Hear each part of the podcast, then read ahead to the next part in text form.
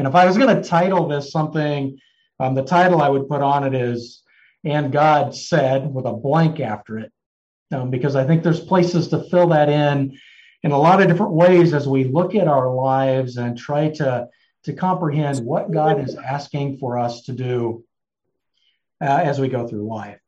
Um, I'm going to use some various scriptures today. I don't have one particular scripture reference, and I'll try to point them out as we go along. But we're going to look at Abraham, uh, and so we're going to primarily be in Genesis as we move through this.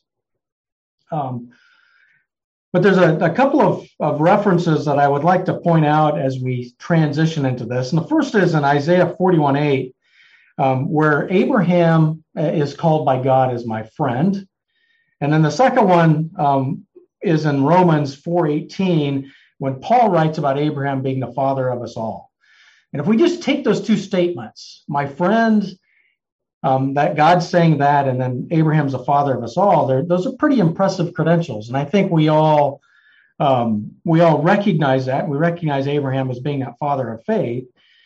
We're not told there, there's no insight from God anywhere in the scripture of why Abraham was chosen. Um, but that that call that God made to Abraham of pulling him out of the world and pulling him into being the father of the children of Israel is really kind of a decisive point in history of humanity and how our relationship is really defined with God.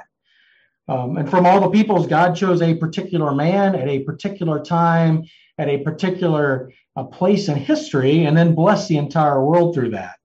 Um, and in a certain extent, you know, we look at the at Christ coming here to the earth, you know, there's his life, his ministry, that particular time. We don't always understand those things, but God, God had a reason for it.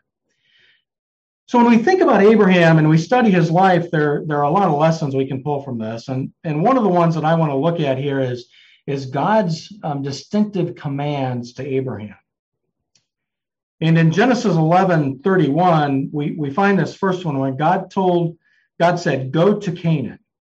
Um, and, in, and in Genesis 11, we see that we read that Terah took Abraham his son, and Lot, the son of Haran, his son's son, and Sarai, his daughter in law, his son Abram's wife, and they went forth with them from Ur of the Chaldees to go to the land of Canaan. And they came to Haran and dwelt there. And the days of Terah were 205 years, and Terah died in Haran. Um, in Acts 7, though, Stephen gives us a little bit different account. Um, he says that it indicates that Abraham was called and he took Terah with him. But either way, whether it was Terah who began the journey and, or Abraham who began the journey, the, the key here is that they they started out going where God said, but then they stopped. They stopped short of that destination. And there, there doesn't seem to be a sense of urgency to fully submit to that call of God. You know, how many of us, I'll put myself up as the kind of the first person here, be a little transparent, but how many of us have been called by God to fulfill a plan um, that He has for our lives, but due to to cares of this life, things that might be logical or seem to that we want to just to take care of the circumstances of life, we we we become somewhat sidetracked. And so we find that after Terah dies, God again appears to Abraham and he calls him to finish the journey. journey. And in Genesis 12, 1, we read this. It says, Now the Lord had said to Abraham, Get thee out of thy country and from thy kindred and thy father's house into the land I will shew thee. So Abraham, again, he didn't learn his lesson the first time. He was only partially obedient the second time um, when he com- when he completed the journey to Canaan. But the instruction with God was specific: get thee out of the country and out of the kindred and go to thy father's house. So Abraham was to leave everything and go to Canaan. Well, this time he went on the journey. He went to Canaan, but he didn't leave everything. He took a Lot with him. Um, and you know there would have been also servants and livestock, and, and you know God doesn't specifically say to to leave everything, but He did tell him to leave his kindred. And this this lack of obedience ended up costing Abraham pretty dearly, um, as his nephew caused some severe stress. They were fighting between their servants. Um, Lot ended up being captured uh, in the raid in the raid by Chedorlaomer, and Abraham had to go rescue them. Lot ends up living in Sodom, and we find Abraham beginning or bargaining with God and trying to save Lot.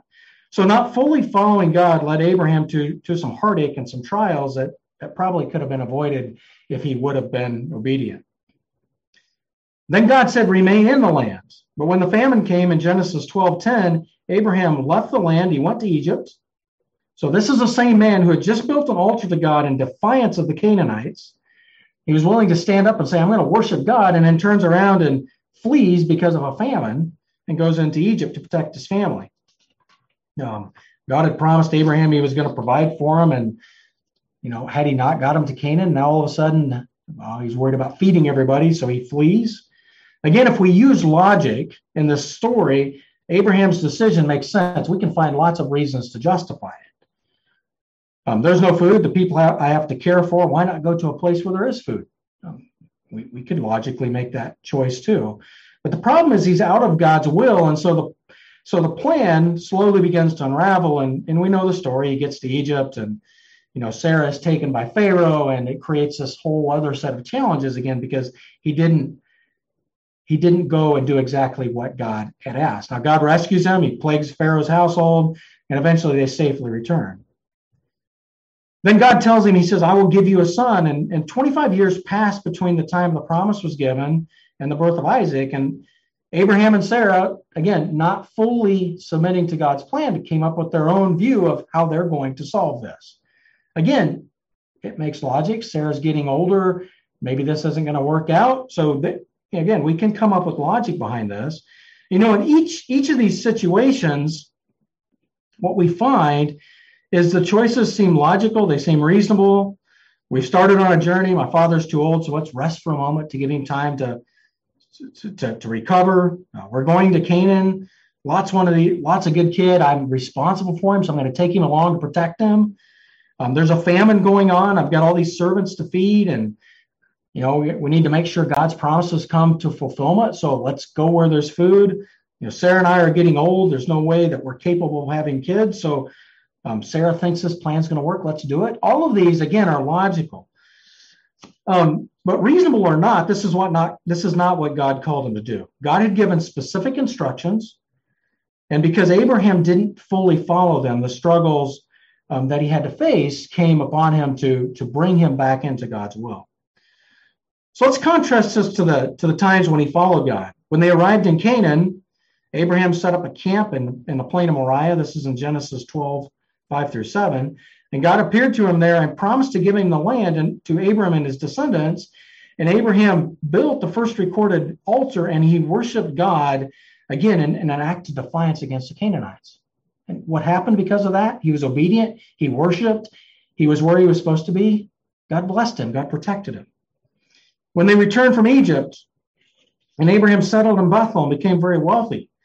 Um, but as the herds grew, there was this argument between the herdsmen of Lot and Abraham. Abraham remembered God's promise, saying, "I will give you the land," and so he he he didn't take the logical approach. He decided to let God deal with this, and he gave the decision to Lot. And what happened? Abraham's herds didn't starve. His family didn't didn't become, um, you know, just bystanders. God gave him the land. They continued to prosper there. Um, you know, it was costly. He had to he had to let Lot make a choice, but but God provided. And the last example is in Genesis 22 when he, he was told to take his son Isaac uh, to Mount Moriah. And what we know what happened there. God provided. He gave the ram. He gave the sacrifice, and Isaac was saved, and and they were blessed of God. So let's make this personal here for you today. And I, I can't speak into your lives. I don't know what each of you are struggling with. I know what I'm struggling with. I kind of know where my fears are. But I'm going to ask the question is are we living out God's will fully? No, I, I'm not worried about, I shouldn't be worried about what Mark's doing or what Rick's doing or what Steven's doing. I need to make this in, internal. Am I doing what God's asking me to do? One of the dangers that I think we as Christians face is we can give the appearance that we're serving God. So we can show up to a prayer meeting, we can sit in the pew of a church. Um, I can write the CaringBridge site to make it look like everything's going perfect. We can do these things that, that put makeup on or gloss over what we're doing when, when, when actually we're not actually doing what God's called us to do. And sometimes that can be really hard for us to sit down and back away from the logic and the mind that we've been given and, and look at what God's called us to do. And as we study Abraham's life, we we see, and this should be a warning to us and an encouragement. We see just um, drastically different outcomes based on what Abraham did. Now, don't misunderstand. I'm not saying obedience gives us merit or gains us merit points with God, but the reality is, is it's a way to to sort of understand what is our devotion. Are we fully fixed on God? Do we go to Him and allow Him to work? Or do we allow logic to come into play and we start deciding, well, you know, this makes sense. This looks the safe route. And so I would just encourage us here that that when we look at this example, Abraham was most richly blessed when he let God handle everything and he just let God deal with the circumstances.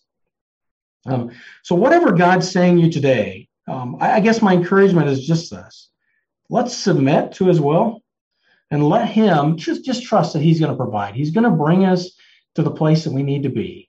Um, so when you look at your life and you look at, you, you fill that blank in, and God said, what to you? How, how are you living that out today?